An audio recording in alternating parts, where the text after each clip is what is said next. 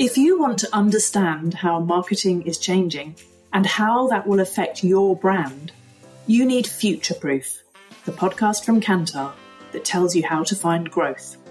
Created in conjunction with Saïd Business School at Oxford University, the Future Proof podcast provides a unique perspective on what truly makes a difference.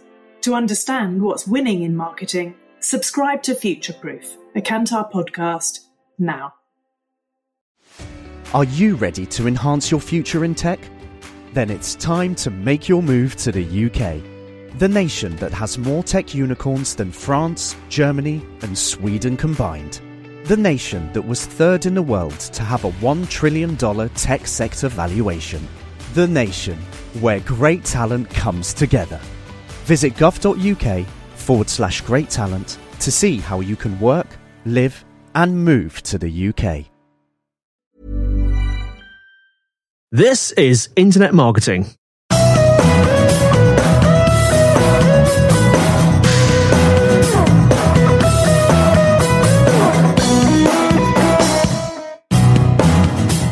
Hello and welcome to the Internet Marketing Podcast brought to you by Site Visibility.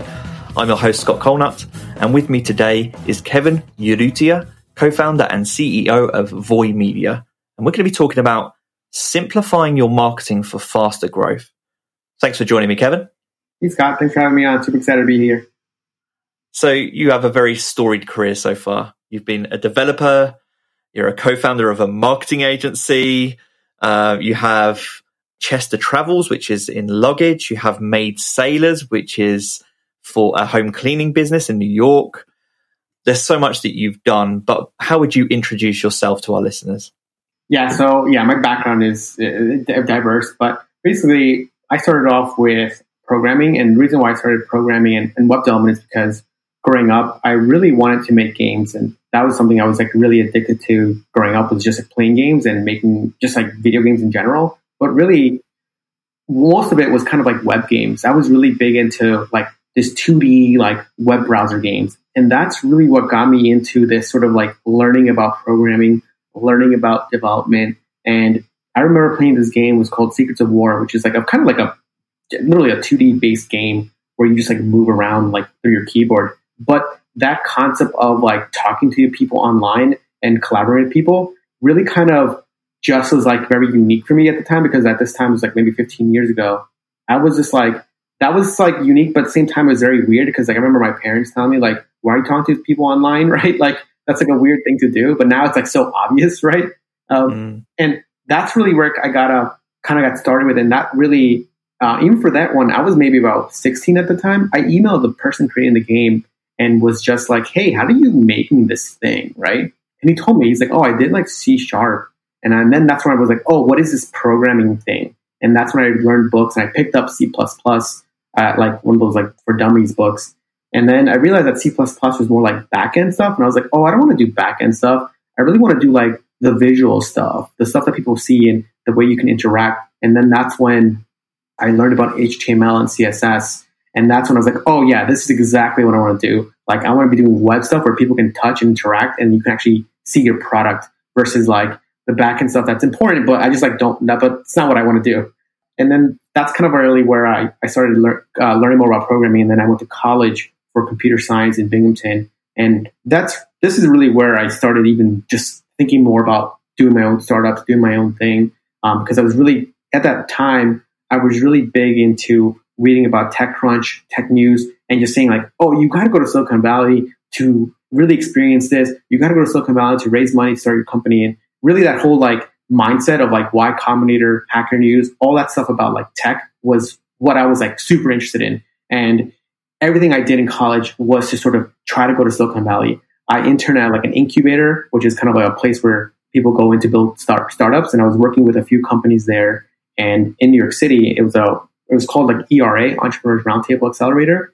And I was I was an intern there, and really was like because I wanted to learn more about startups. And it was great because at this sort of incubator for an internship, randomly in this internship, I just really applied on Craigslist and they got it. And I was like, oh, I met all these like great VCs, like Fred Wilson from like Union Square Ventures, like a top VC in New York City, and he would come in and talk. And I was like, whoa, like this is like great. This is what I want to do. And then uh, and that was like a summer internship there. And then I went back to college, and that summer, uh, sorry, that that that winter in college, I started a web development agency called One Tiny Bit with my friend Wilson. And then we were really building Ruby on Rails apps, iPhone apps for other people, and we were just like trying to find customers on Craigslist and pitching them. And so early on, like when I was like doing this at that time, I didn't realize like this was also kind of marketing. But for us, it was just like, hey, we want to find clients. How do we get to do it? And then we're just like, oh, let's just go go to Craigslist because I think there's people there. So that's kind of like how I started kind of thinking about marketing, but really more marketing came to me when me and Wilson were like building stuff, building apps, websites, and we just could never like get customers. Like we're just realizing like, hey, like we're building this cool thing, but like how come people don't use our apps besides like you probably know Scott, like your friends that use it for like a day and it's like, okay, cool, thank you. And it's like, no, I'm like, can you keep using it? Like, I, I want you to, it's actually a good app. So that's kind of like how I got more into like entrepreneurship and, and marketing once I kind of like realized that like, hey, I can build something, but I just can't bring customers to, to, to my app there's lots to unpack there, and it's a good discussion about this development, early development career. And actually, I say early development career. I know that you're still involved in development, so it's not like that it's not like you've lost those skills and you no longer apply those skills, but it was that that was your full time focus back then. I'm really interested to the fact that you started through an interest in essentially video games. yeah. And then you learned the skills because you wanted to create the thing that you had seen or used. So I'm interested to know just from your perspective, having been on the development side, I think you said you achieved a computer science degree and then moved into an internship. Do you think that computer science skills are something that come naturally to, pe- to people. So if it's an un- unnatural skill, do you think it's easy to learn or is it quite difficult? And was it ever natural for you? Yeah, I think computer science skill, is a good question because when I was in college, I thought computer science was, wasn't too crazy hard. Um, at least a lot of it was kind of like just problem solving. But I had some friends in college that were like really, really great programmers or just like computer scientists essentially that just got it. And it was like a natural like skill of problem solving that they were able to get. Whereas at the same time, I had other friends who were computer science majors and I was just like, I was looking at them struggle. I was like, whoa, like you just don't get it. And I think it's like anything, like sometimes you just don't get things and it doesn't mean that like you can't do it. It's just like there's people that are just going to be better at it. For example, like when I was working at Zaarly, one guy that was working there, he didn't even have a degree or didn't go to computer science, but he was a much better programmer than me. And he just, hmm. because he just got it. Like he could just see things. I'm just like, whoa, like it's crazy. Like some people, it's, it's anything. Like you can learn it for sure. And I think there's like that big movement now of like boot camps, right? We're like, hey, learn computer science or learn programming. And I'm talking to some friends, and some friends are like, oh yeah, this is really easy. I get it. But some friends are like, whoa, this is so hard. Like I have no clue what to do. Like I don't even know like what's going on with this like programming thing. Like I can't even get it, right? But I think it's mm-hmm. a lot of it has to do. If I think about, I tell people like a lot of it just really has to do with like problem solving. And I think computer science is that like thing where it's like, hey, here's a, a widget. How do you build it? And then you really have to like deconstruct it and then learn how to problem solve and learn how to like sort of look at problems. You're kind of like a kind of like a sci- I mean, literally like a scientist. It's what called computer science, right? So it's like you really have to like think about it like that.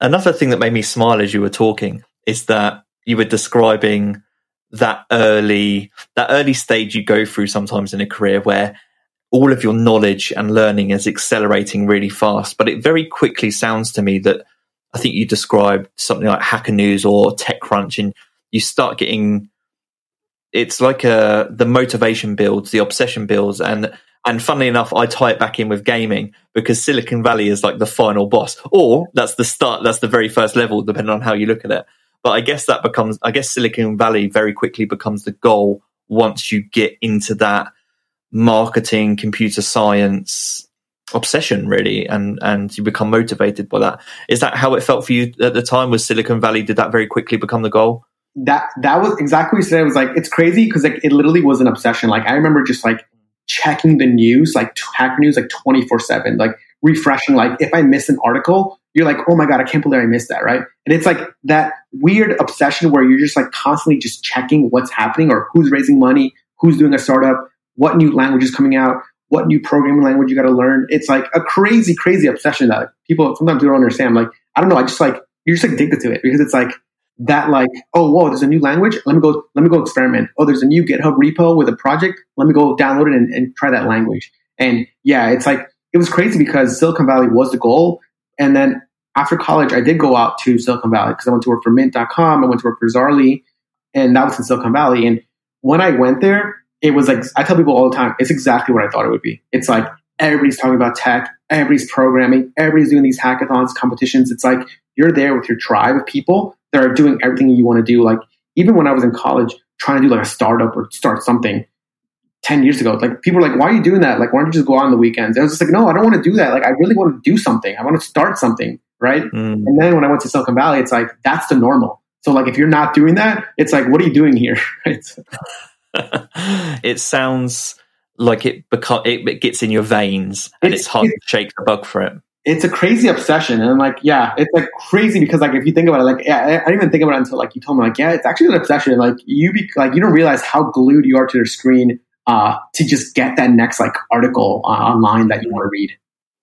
And in hindsight, do you think that was positive for your career, or are there things to do with that era of your career that you would look back on and think, ah, actually, that was a bit of wasted time? I think for like, I think it, I think it's questions like like two ways. Like career wise, yeah, great. I, I love everything I did, love it. Like as in like personal relationship wise, and probably like you know love wise, probably not because like you become so addicted to like what you're doing that you don't make the best sound decisions about like mm-hmm. people you're with or who you're hanging out with. Um, just because it's like, hey, I want to hang out. I'm like, no, I want to read this article. So it's like a weird obsession, right? And on this note, I do want to, it will help build a picture for me and our listeners moving on to some of these. Essentially, you then became a business owner after your time in Silicon Valley. So maybe can you speak on the projects that you worked on as a developer while you were in Silicon Valley? I think you mentioned Mint, Mint.com, Zaarly, and speak on the projects that you worked on and then how that eventually transitioned into your businesses. Yeah, so when I was at mint.com, I was working on the front end development team. So I was, like I said, like I, re- I still was doing computer science, but I still wanted to really do a lot of the front end dev, dev because even in college, I was also doing, I was also a graphic designer minor because I still love like that visual aspect of, of things. So when I was at Mint, I was working on this project called Mint Julep or something, I think, if I remember correctly. And basically, what we did there was we were just rebuilding the whole front end of Mint.com when you were logging in through your bank and making and converting it into like a single page uh, web app. And that's kind of what we were doing there. That Mint at the time was very old school, and we were trying to make it more modern with uh, better JavaScript interactions, better UI interactions, the data loading in the background. I remember we're learning about like Bootstrap JS back then of like how to bring in like a dynamic library into the system that you can just kickstart like a single page app and then all, uh, kind of like very early jQuery stuff that we were doing there. So that was pretty fun because the team, the, the team, like it was like kind of transitioning from the old code, old code base to like a new modern one. And that was interesting because I was working with like a lot of experienced developers, but at the same time, I tell people all the time, like when I was working at mint.com, that was very like corporate at the time. It was already being bought out by Intuit. So my job there was like very nine to five, and probably you can tell like I didn't want that. I wanted like that crazy sort of lifestyle of working all the time when I went to San Francisco. So basically, after like less than a year, I, I left because I was like, this is a great job. I love it here. Great benefits, like great pay, but this isn't what I want when I'm like 22 years old. I want to go somewhere else where it's like crazy and hectic. And that's when I went to Zaarly. And so when I was at Zaarly, this was also in San Francisco. And really, when I was doing at Zaarly, I was more doing kind of like a more of a full stack engineer, uh, which is the front end stuff, but again, also doing my own back end stuff with like the databases and, and the Ruby on Rails. So that, I like this a lot better because you, you got the full sort of spectrum of like kind of building a feature from like top to bottom versus like at, when I was at Mint, it was like I would just do the front end and then I would have to talk to the back end team to be like, hey, I need this API.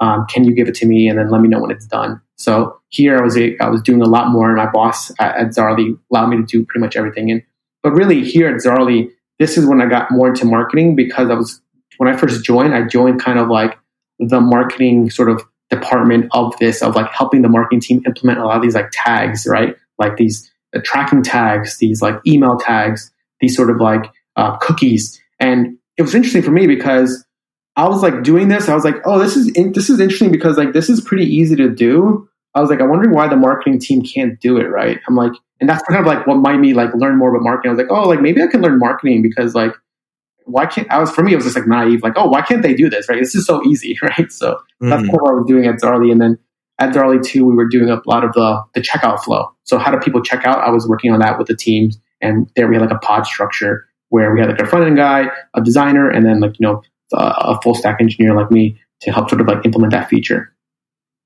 So interesting that you touched on the fact that you're working as a developer, you're understanding more about marketing, and then your curiosity leads you to question, hey, why can't the marketing guys do some of these things? Because that leads on to something that I wanted to ask you about anyway. In marketing, I know a number of our listeners, I know our agency, Site Visibility, there are always the challenges that come up in a marketing career of marketers want to do one thing, they need developers support sometimes to implement that thing, or sometimes there's a developer out there that really wants to experiment with this brand new thing, doesn't know the marketing impact of that thing.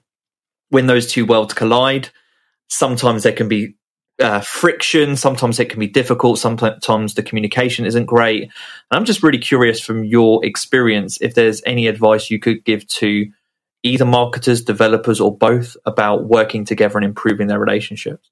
Yeah, and I think this is a, this is a great question too because when I was at Zaarly, I really wanted to like get us thinking about like SE. And this is, I think this is like any team, like even the design team um, too. When I was working at Zaarly, like towards my end of uh, working there, I really wanted to think about SEO for the company because I was like, hey, like uh, Zaarly is kind of like a home services company. I was looking at companies like um, Angie's List, right? Uh, Thumbtack. It's basically a competitor to us. And I was like, just basically at this time, I was already researching like marketing strategy. I'm like, how are these companies just like getting so much traffic or how are they getting so many new visitors, right? And there's so many tools out there like SEMrush, um, you know, Ahrefs to sort of see that. And I was like, oh, wow, like this company is doing a lot of like SEO stuff. And I was like, I was like, why can't we do that? And then that's really when I was like talking to my boss. I was like, hey, like I really want to do this like SEO initiative for the company. And that was like a crazy like oh my God, like I was talking to designers and they're like, no, we're not doing that. Like, we're not adding these links here. I'm like, no, like, but we need to make sure the links say like, you know, home cleaning versus, you know, get a, get a home serve now. I'm like, this, I'm like, cause I'm, I'm, I'm just trying to think about the best practices that I'm reading online, right? I'm like, this is what people think you should do, but how come our verbiage on the website isn't that, right? And that's just one of those things where you just did like, I, and it's tough because like even for me, I had really hard time trying to be like, no, like this is the right way. Like this little fancy way of jargon that we're saying it, no one understands it. And this is why we're not getting any SEO traffic because no one describes a product or service that way. And at least for me, like as I've gone learn more about marketing, I think being very clear and concise with your with a messaging is so important versus like that unique lingo or unique verbiage that a company sometimes want to use. I'm like, if no one understands what you're saying, then Google can't find you because you still want to attract the masses, which is people search for very, very basic keywords on Google. Um, at least if you think about SEO that way. And I think, at least for me, I was pretty much saying like, hey, just give me a shot. Like, let me try this, and if it doesn't work out, we can just reverse the code and do it again. But I think the better way to do it is like truly try to get them to understand like why it's important. And again, from me, just like doing more things, it's like showing case studies. Like, hey, look, a company was doing this before. They implemented these features, and now they're you know their traffic grew this way. Um, but I think like anything, it's always a, a tough sort of sell. And that's why sometimes like people like get frustrated and leave companies. It's like, oh, like I know what to do. I, I, if we did this, it would be so much better, right? So. Mm. One thing I hadn't really thought about until you've just been speaking it through is that I guess there's such an emphasis in somewhere like Silicon Valley. You talked about, you know, working nonstop to create. I think you've referenced that a couple of times. The, the goal is to just create the thing that you want to create and get it out into the world and you'll be able to tell me from your experience there. Does that mean that in Silicon Valley, sometimes that a lot of these product based and particularly SaaS based products or services, do they lose their focus on marketing because they're so caught up in the creating the best product possible that they forget the marketing part and they forget yeah, the end user? Yeah, and I think I think what you said is a good question. And really, when I was in Silicon Valley and when I was first starting off my first businesses, I thought it was just completely based on product. Like, if you have a great product, you're going to win, right? And that's really what the mantra was for Silicon Valley during that time. And and I also believe that. I was thinking about. I never thought about marketing. When I thought about marketing back then, it was like, ill. Like, why would you ever do marketing if you only do marketing if your product sucks, right? You probably heard that. I literally like, would always hear that in Silicon Valley. But then, as I sort of like started thinking more about it, I was like, no, like you actually need marketing to like bring customers and bring uh, bring traffic. Which is funny because now I think it's the opposite. Like people know that the product isn't isn't important as much anymore as much as the marketing is because And the reason why I say it's because back then, when you had a product or a SaaS, it was very unique because there was only maybe one of them. But now, when you have like a SaaS or product, you probably know, Scott, there's like 20 clones that pop up the next month, right? So what makes mm-hmm. you different now is going to be the marketing. As a person with a very deep voice, I'm hired all the time for advertising campaigns. But a deep voice doesn't sell B2B, and advertising on the wrong platform doesn't sell B2B either. That's why if you're a B2B marketer, you should use LinkedIn ads. LinkedIn has the targeting capabilities to help you reach the world's largest professional audience. That's right. Over 70 million decision makers all in one place. All the big wigs, then medium wigs. Also small wigs who are on the path to becoming big wigs. Okay, that's enough about wigs. LinkedIn ads allows you to focus on getting your B2B message to the right people. So, does that mean you should use ads on LinkedIn instead of hiring me, the man with the deepest voice in the world? Yes. Yes, it does. Get started today and see why LinkedIn is the place to be to be. We'll even give you a $100 credit on your next campaign. Go to linkedin.com slash results to claim your credit. That's linkedin.com slash results. Terms and conditions apply. If you want to understand how marketing is changing and how that will affect your brand, you need Future Proof, the podcast from Kantar that tells you how to find growth. Created in conjunction with Saïd Business School at Oxford University, the Future Proof podcast provides a unique perspective on what truly makes a difference. To understand what's winning in marketing, subscribe to Future Proof, a Kantar podcast, now. Introducing Wondersuite from Bluehost.com. Website creation is hard, but now with Bluehost, you can answer a few simple questions about your business and get a unique WordPress website or store right away. From there, you can customize your design, colors, and content.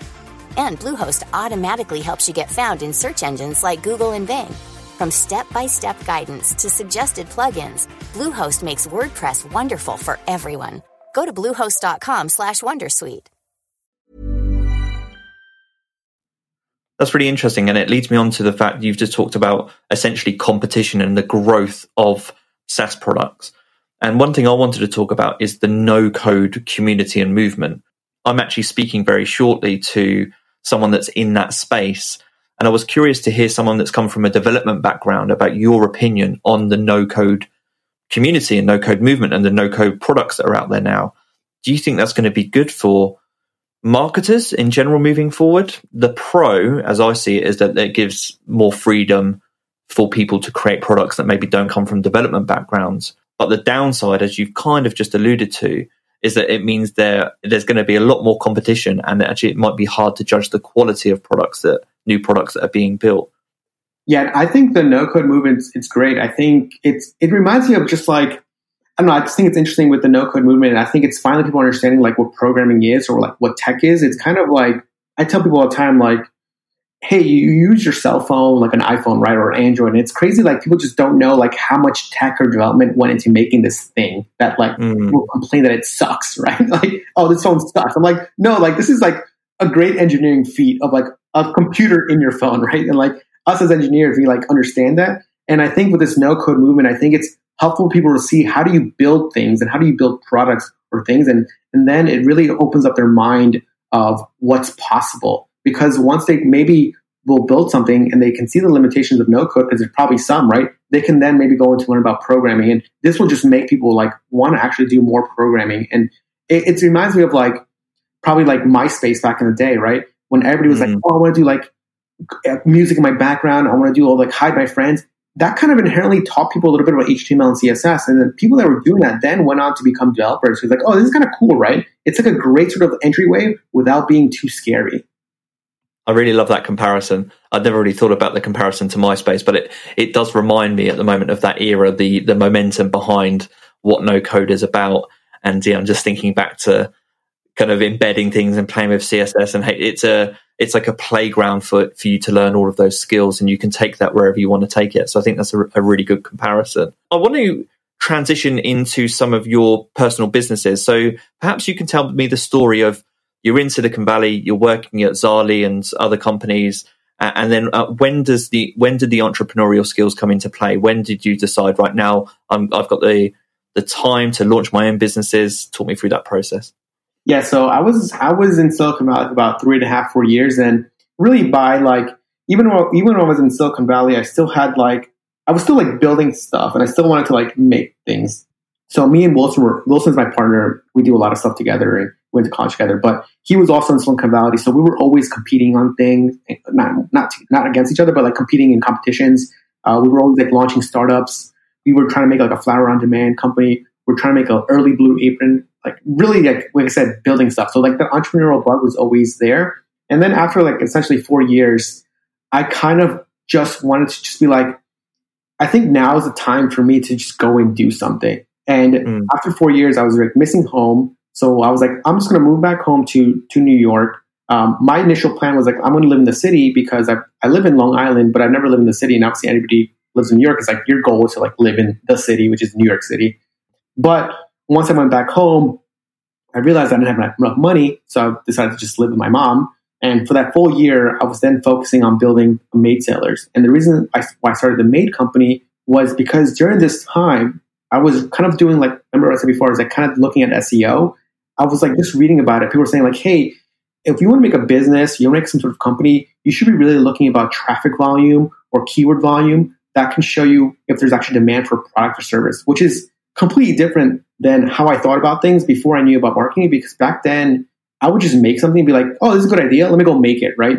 But right. now, when I'm thinking about businesses and products to make, I always think about, okay, is there actual demand for this? And then I saw that this home cleaning thing was something that I could do, and it wasn't like it wasn't something sexy, but I was reading about. I forgot I was reading a book saying, hey, like start like a service based business because it allows for cash flow, but also allows for you just to learn about making a company, making payroll, hiring people, kind of like all the fundamental skills of that you need in a business, no matter what you make. So that's when I started Maid Sailors. And when I first started Maid Sailors, I was really thinking about, oh, I'm going to apply all my programming skills to this. I'm going to make a custom checkout, I make a custom funnel, all the stuff. And really quickly early on, I was like, whoa, I have no time to be building the software and I also have no money to be hiring a developer. I'm just going to go to WordPress and I'm going to get like one of those like plugins about like calendar and also just checkout with Stripe. And that's really how I, I, that's how the company was for about a year until like much later on we were able to, we were able to find software to help us build to build like a better system. Um, it was called like Launch 27. It's like a custom software for maid companies. Um, but here for the maid company, this is really where I learned everything I knew about like marketing and SEO and hiring, email marketing. And really the company right now is really built on top of SEO, which is like the early thing I learned. And then later on, we added everything else like paid traffic, we added Google ads, Facebook ads. Um, we also added like more like Yelp reviews, and we realized like a, building a business was more than just like the idea. It's like everything else surrounding it, like the people you hire. How do you fire people? How do you like talk to people? How do you like customer service? Like I was remember like I remember picking up calls at like six seven p.m. to be someone booking a cleaning. I was like, oh my god, like I just want to sleep. But in the beginning, like you you have to do everything yourself because you don't you don't have like a customer service rep rep team. And then eventually you're like, okay, like I need a rep team because I can't be like thinking about marketing. I can't be doing the cleaner schedule. I can't be dealing with the customers' complaints. I can't be answering the online chats, and I can't be just like thinking about like how to grow the business. So I think like that's when I read the book, uh, the E Myth, I think by Michael Gerber, and it talks to you about like how, why small businesses fail. And I was like, okay, I need to read this book and study it because I don't want my business to fail, and I also don't want to just make another job for myself. I want to actually be like a owner of a company that has people that works for him. Mm. So there's so much that I could unpick there, and I know not, um, we could spend hours probably just talking about that business alone. The, the, thing that I was most impressed by, and and kind of bringing it back to the title that I introduced at the beginning, is the revenue growth in 18 months. I've got a note in front of me to say it went from zero to three million revenue in the first 18 months for Maid Sailors. And you've just talked about that's that those are really impressive numbers for any business and any entrepreneur, particularly with one of their first businesses. But for you, you're coming from this background of you're learning all of those skills on the fly during that first 18 months, lots of new skills. Even though you had this great experience from Silicon Valley and you had the development background, the entrepreneurial skills are all new and there's lots of new skills that you're learning. On the topic of marketing prioritization at that time, how were you prioritizing where to invest your marketing? And I say that also in context of the fact that although there's lots of demand there based on what you've just said, I would imagine that home cleaning in New York is a really competitive market. Yeah. And that's a good question because really when I was starting the Maid company, I knew nothing about paid stuff, which is kind of what I do now, paid. But back then, all I knew was SEO. And I was really knew that because I was like, how do you find free traffic online? And that's when I thought about SEO and, and I was like, okay, let me do anything I see. It, my, my Bible at that time was like Moz.com. Um, I was on my website like 24 7 looking at Rand Fishkin's Twitter about like any SEO tips. And really on that niche was like a sub niche of like local SEO, which is like we were just New York City based.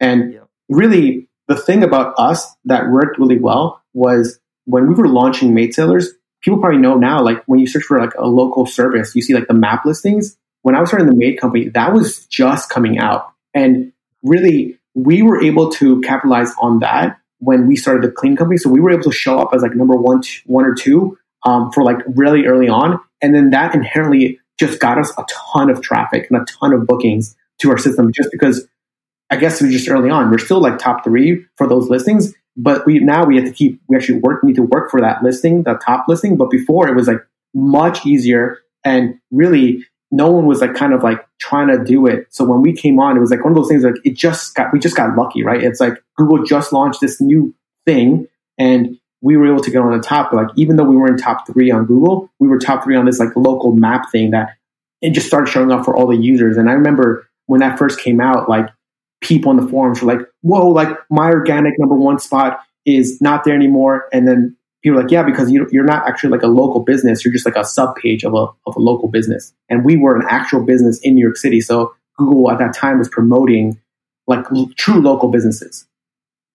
There's a, again a little bit to unpack there, but what's interesting to me is that I, it sounds like you were at the right place at the right time with the right business when it comes to Google search and the features that were rolling out organically at that time. But also, I'm curious to know is it something that you spotted and then capitalized on? Or did you just notice it was happening on and then it just grew naturally? Yeah, no, it's definitely something that we spotted and then we saw. And I'm just like, oh, wow, this is crazy. Like, we're getting so much traffic. And I was just like, mm. I need to figure out, like, and then I started just going on every single, like, local SEO forum to try to know how to, how to get more of these, like, local listings. And then that's when we started doing like more local pages on our website. Yeah. And really, we all that's what I'm saying. Like after a while, all I focused on was like the SEO. I was like, okay, right. how do I keep our rankings high? Because this traffic and this volume is crazy. Like I've never seen this before. I'm like, I didn't realize that like Google will say like there's like a say search volume of 200. That's actually like much less than what there actually is. It's actually much more. I'm like, whoa, like there's just so much traffic, and like that's when we have to really kick into gear of like hiring more people, more staff. And at least for local businesses like us, the biggest thing is people call. People love calling. So we have to really ramp up our like our um, our call center. And initially we used like a call center, and but then we initially just then started hiring people to just take the phone calls in house because it was we were able to convert them much better. And then that's another lesson you just learn. Like, okay, how do you sell people on the phone? It's like a thing you just got to learn. I'm like, okay, let me go watch some YouTube videos. Mm. So there's, there's, a few lessons that I'm learning from listening to you talk about this experience. That the first is that although there is an element of luck to what you said, being at the right right place at the right time with the right features, you were learning and you were checking in with Moz regularly at least. So you were learning, so you kn- you knew what to look out for. You knew the signs of growth, so that when you spotted the signs, you were able to capitalize them, capitalize on them. I think that's an important lesson to learn. The second, I guess, it sounds like you're an advocate for first mover advantage. So if there are any listeners out there that, you know, maybe you've spotted a trend or maybe you've spotted a new feature in a particular channel, double down and take advantage of it. There's evidence even on this podcast to show where that can work. And the third sounds like you were committed once you saw the signs of growth. The, the third thing that stands out to me is that then you did double down on it. So you spent all of your time in that area. Yeah, no, exactly. And I, and I, even, even for me with that, like once I started realizing how powerful SEO was and like how strong it was like for our business, I then started thinking about like, hey, like if I'm like this position and I'm getting this amount of bookings, what happens if I'm like the third or fourth position? And then that's when I decided to go out and start buying other companies that were below me so I can own those local spots too in SEO because I was like, oh, like uh-huh. we can get all the spots. So then we went out to acquire like three to four other cleaning companies in our city and started ranking them in SEO. I think that's a great piece of advice as well. I'm going to move on to a very uh, the very similar topic, but then with Chester Travels. So this is your luggage company. Could we maybe introduce a little bit about that business to the listeners, the first year of growth, and then in a similar way break down the marketing strategy for that first year? Yeah, so Chester Travels is a premium luggage company um, that we started a, a, while ago, and really for this company, uh, this is my second e-commerce company that I started, and really the learning from why I started Chester was because before this, I had an outdoor gear company that we were, were, were that we're working on. It's still running, and then there were some clear like flaws in that business that we saw, such as the product was very easily made or copy copyable by other people. So then we're like, okay, our product is selling, but we're seeing so much competition rise up, and also the product's pretty small, so it's not a hard product to ship overseas from China. So then, when I was thinking about my second idea, I was like, what's a product out there that has a lot of volume? So luggages have a lot of volume on Google, but there isn't that many like what people call these days like D2C brands, right? So obviously there's Samsonite and Tumi, but we wanted to come up with a product that was unique, custom, and also had a uh, we really wanted to develop like a custom shell, a custom mold that no one else had, so we can truly come out to the market and say, "Hey, look, we're this unique." And that's kind of how we started Chester. And to start to start Chester, it took us about six months of development and R and D process uh, until we got our first prototype. And then once we got our first prototype, that's when we started realizing we knew the channel we wanted to go for. And at this time, uh, Amazon uh, FBA was going to be the channel because at the, uh, when we this was maybe a few years ago, no one Amazon is still big now. Obviously, it was always been big, but back then, like a lot of brands such as Samsonite or Tumi were like, "Oh, look, we're never going to go, we're never going to go on Amazon because we're like a premium brand, and Amazon's not seeing like a premium or retailer, right?" But obviously not true now. Almost everybody's on Amazon right now. So we then went to Amazon with our luggage and saw that the demand for a, a quality luggage that was high quality was so high. And then we just started doubling down the channel, getting better images, getting better photos, getting better product reviews. Uh, double down on Amazon ads also just came out. So that was pretty cheap as well. And really the great thing about Amazon too right now, I'm not sure people know, but Amazon has ads almost everywhere. Like every every like listing is pretty much an ad on Amazon, which people think it's organic, but Amazon's just so crazy with like the advertising that for us, we really doubled down on, on that Amazon ads strategy and and even to like um, to previous Corona, like that's what we're doing. But then obviously Corona hit and like Amazon ads just completely went down for us because no one's buying luggages. What's interesting to me here is that there's obviously a trend that, particularly since you left Silicon Valley and that journey since then, is you, you talked earlier about you look at the research or you do the research to spot demand now. And with Maid Sailors and with Chester Travels, it's all demand based. You understand the demand to validate the idea and then you kind of launch into it. Uh, I'm just curious, do you think there's anything about you in terms of your personal skills and characteristics that make you different to your peers, different to other entrepreneurs or marketers, or just something in you that makes it easier for you to spot demand? Uh, no, I, I, think people all the time like, hey, like I'm just like Kevin. Like, there's nothing special or unique about me. Like, I just tell people like, I just go and do it, and I tell people just like, just go and do it. Like, figure out what there is the demand for, and just go and make the product. Like, like cleaning, right? I tell people all the time, like, I'm I never cleaned the home, but like I have a cleaning company. I've never, I'm not a true hiker. I hike, but I have an outdoor gear company. I don't really travel that much. I have a luggage company. I think when I was so this is goes back to sort of what some stuff I believed back then when I was like really into like this whole Silicon Valley like mentality was like you have to be passionate in what you're building, right? I'm not passionate about these brands or what I'm doing. Like I love the companies that I've built, but I'm passionate about building a business and creating like a lifestyle that I want for myself and for like my future family, right? And that's where like that drives me is just like the and also like the business aspect of building a company is pretty interesting because like this is just skills that you don't know about. Like I'm building a company, I'm like when you're like five people, it's much different than when you're 10 people, when you're 20 people. And that's kind of like, that's interesting to see like that growth and sort of like how you constantly need to be like learning more things. Um, it doesn't really matter what the company is per se about that, just the business aspect of it. The practical element of, I think you said, you know, go away, figure it out, get something started.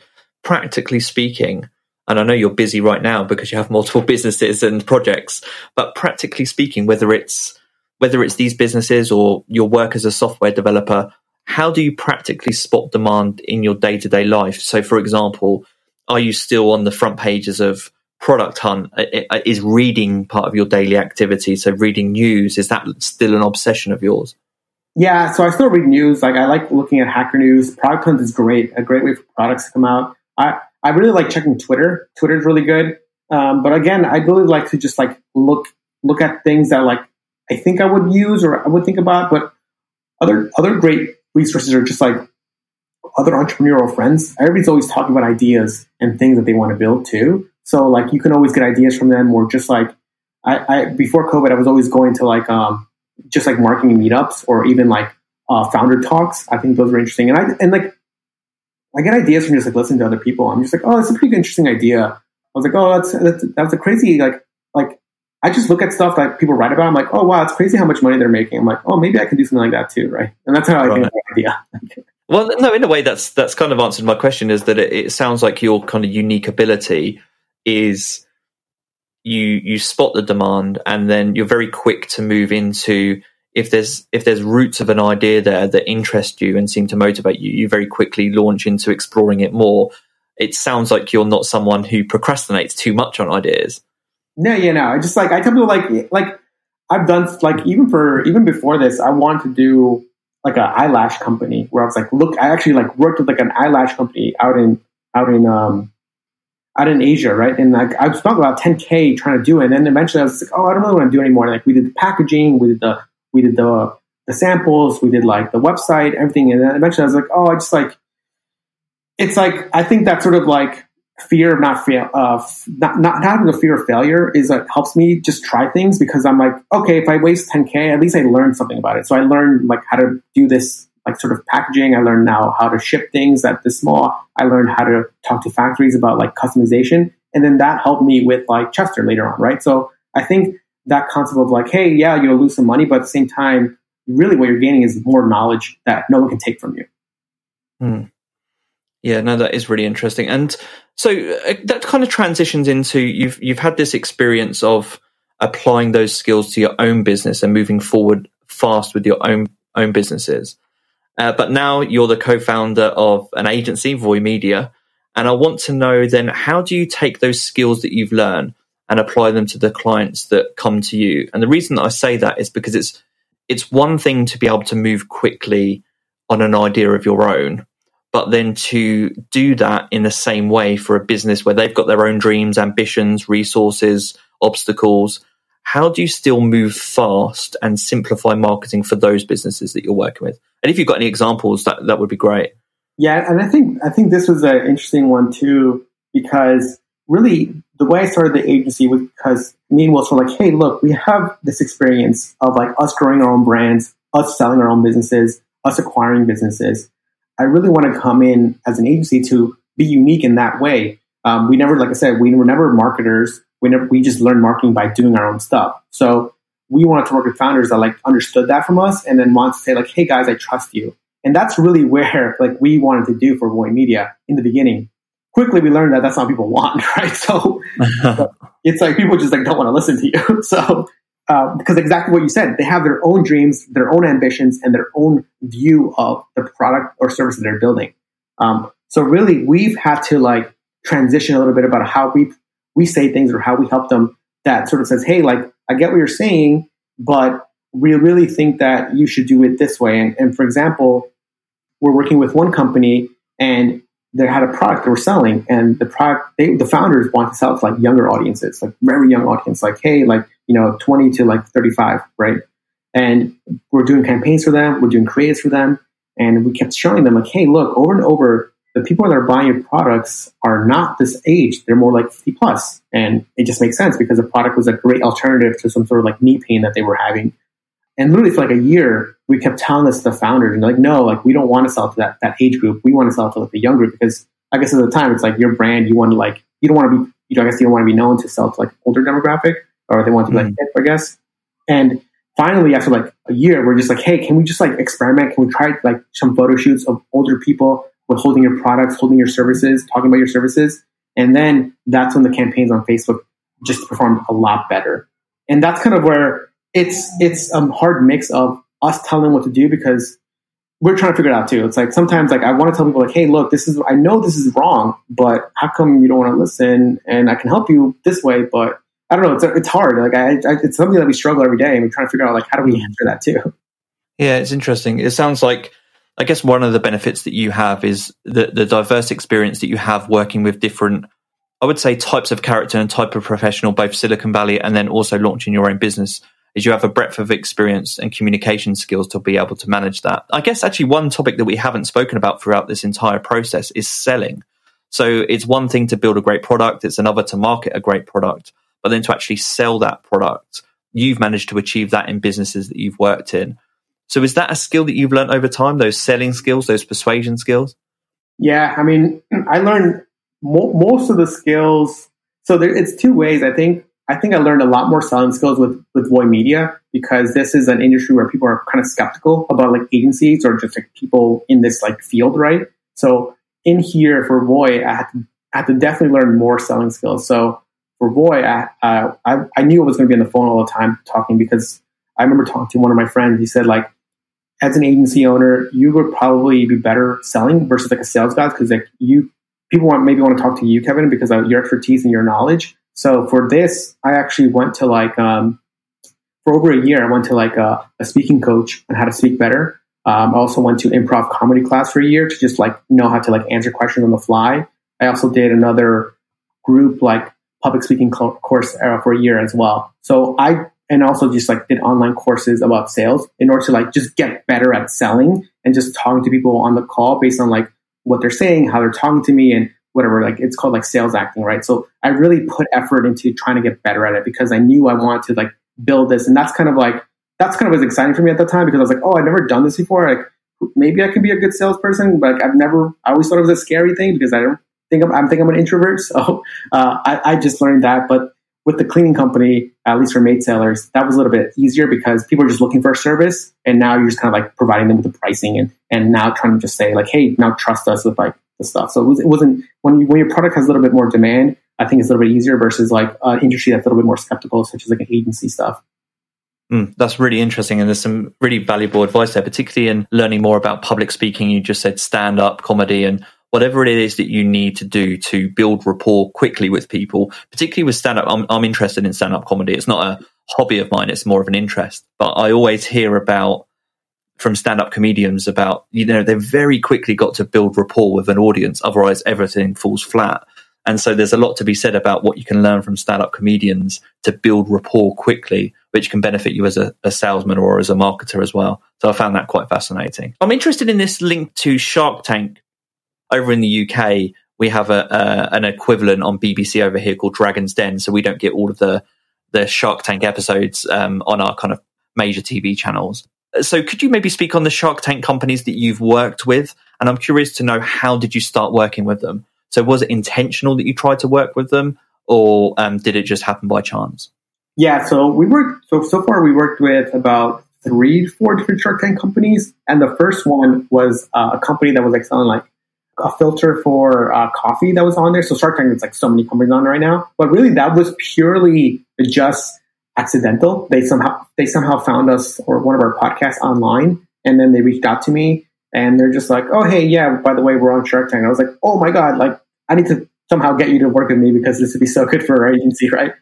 And but working with them was interesting because it was interesting because yes, they were on Shark Tank, but once you worked with them, it's like they're just like another typical founder. Like they trying to figure out like how to grow their product. Like Shark Tank is great, and I think something I've learned from all the companies we worked with, and even other people that I talked to that have with Shark Tank companies, is that like whenever the show airs, it's like this big burst of traffic and sales, but then after that, like next day, it's just like flat lines.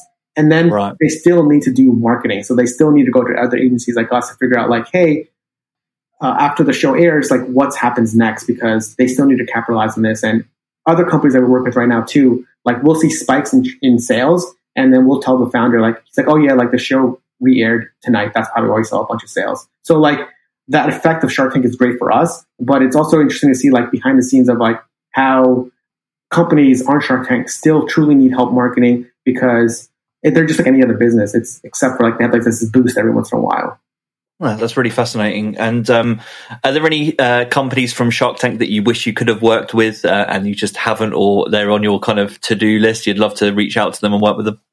I would love to be like, actually, you know what companies are? I, I like Shark Tank, but I really like the other show. Like, have you? I'm not sure if you've seen like the the Profit. Have you seen that one? Ah, uh, no, I've heard of it though.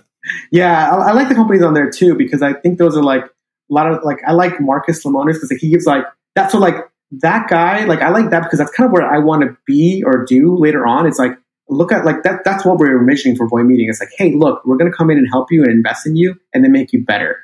And that's kind of like when I see that I'm like oh that's that's kind of like what I wanted to do for Voy Media when I was first starting out with Wilson. But somehow we like just completely shifted to not doing that. So. Uh, funny you mentioned, I can't remember the entrepreneur's name. Marcus, what was his surname? Lemonis, Lemones, Lemones. It's it's funny you mentioned that because I've uh, I didn't know about him, but I was only reading about him this morning, so it's mm. fascinating that you should bring it up. I love it when my days come full circle, and so that's brought the, that's brought my day full circle. I was reading about his work there was a US TV show that he used to work on where he would go in, buy businesses, turn them around. I just can't remember what it was called. And yeah, I was reading about that this morning. Um, I have one final question just about your time at Voy Media and, and, where you're at in life now. And I was thinking about, so I speak to lots of different companies all around the world, but I was speaking, thinking specifically about the fact your, uh, your location, you're in New York City. And I was wondering whether there's any unique challenges to being an agency in New York City that you're aware of or benefit and the reason I say that is it's in context of the fact that for me as a marketer, definitely at least in the 50s, 60s, you know, that Mad Men era, yeah. New York City was, it still held with that certain prestige in marketing and advertising. Does it still feel that same way for you? Are there any other locations around the world that you could see Voy Media expanding into?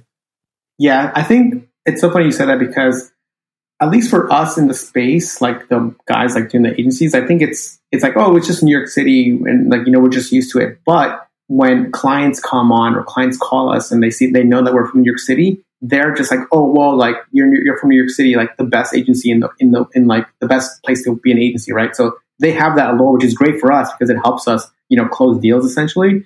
Um, because there's that like oh my god, like Mad Men type of esque feeling that you get that they get when they work in an agency firm. So we get a lot of people like that. Just say, hey, I really want to work with an agency from New York City, and you guys are New York City, you guys are good. Let me work with you guys.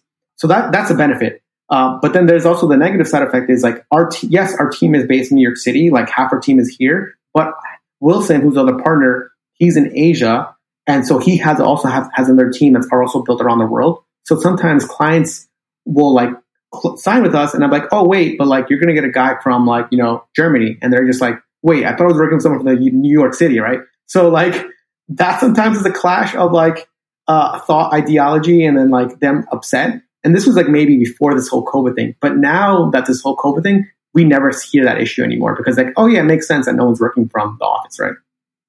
Ah, yeah, that's really interesting. I hadn't thought about it from that angle before, but it's almost like there's so much prestige associated with New York City that they don't want to work with someone beyond that, and that's an obstacle. I hadn't thought about it that way. yeah. That's really that's a really unique insight. Yeah, it's it's it's, it's very it's very interesting because I I remember having to talk to two clients after they had signed. Like, Kevin, like we need to talk. I'm like, what happened? Like I thought I was working with someone from New York City. I'm like, you are working with our company, but like the the person that's managing your account is better, and he manages clients like you from, but it doesn't live in New York City. And I'm like, I'm like, just give him a shot. And they're like, oh, and then like after a month, they're like, yeah, okay, that makes sense, right? It's like like anything, like you probably know too, like it's all results based. And once the results are like, oh yeah, now they're now they're happy again.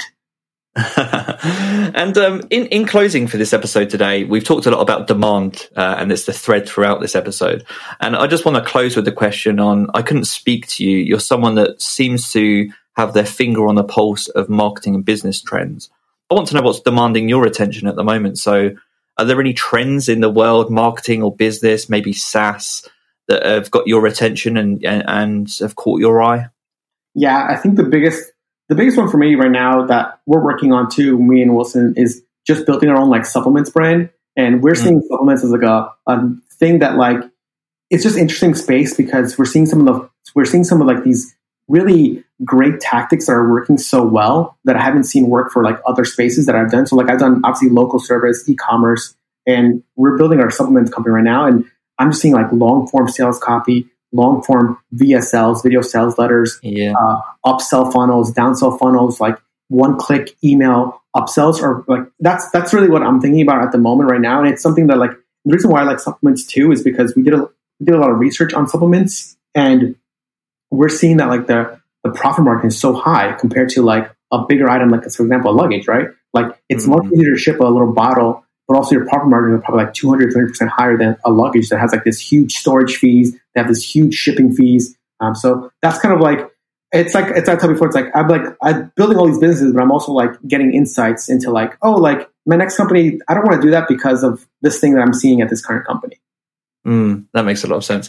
Yeah, the supplements industry is something that I could speak about forever, but unfortunately, we're we're, we're out of time for this episode today. Maybe in the future, if that uh, we'll see where that leads for you in your future, and maybe you can come on the podcast in the future and talk about how successful your supplements businesses have been. That's a good uh, that's a good goal for the vision board. Kevin, uh, you've been an amazing guest. Thank you for taking the time out to talk to me today uh, about you, your history, and your tips for simplifying marketing and making it more efficient before I let you go, do you want to let our listeners know where they can connect with you, find out more about you? Yeah, so everybody wants to email me. It's just Kevin at Voymedia or voymedia.com. But I'm also, I like to use Twitter a lot. So just twitter.com forward slash Danes, D A N E S T. And you can just message me there as well. Brilliant. Hey, thanks so much for your time. And uh, I wish you all the best for the future. Thank you, Scott. Appreciate it. Brilliant. Take care. Bye bye.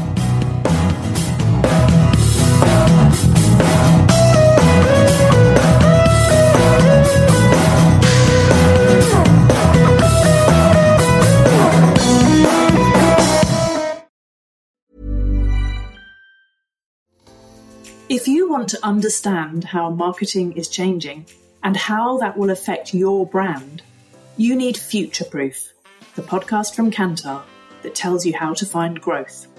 Created in conjunction with Saïd Business School at Oxford University, the Future Proof podcast provides a unique perspective on what truly makes a difference. To understand what's winning in marketing, subscribe to Future Proof, a Kantar podcast, now. Are you ready to enhance your future in tech? Then it's time to make your move to the UK, the nation that has more tech unicorns than France, Germany, and Sweden combined. The nation that was third in the world to have a $1 trillion tech sector valuation. The nation where great talent comes together. Visit gov.uk forward slash great talent to see how you can work, live, and move to the UK.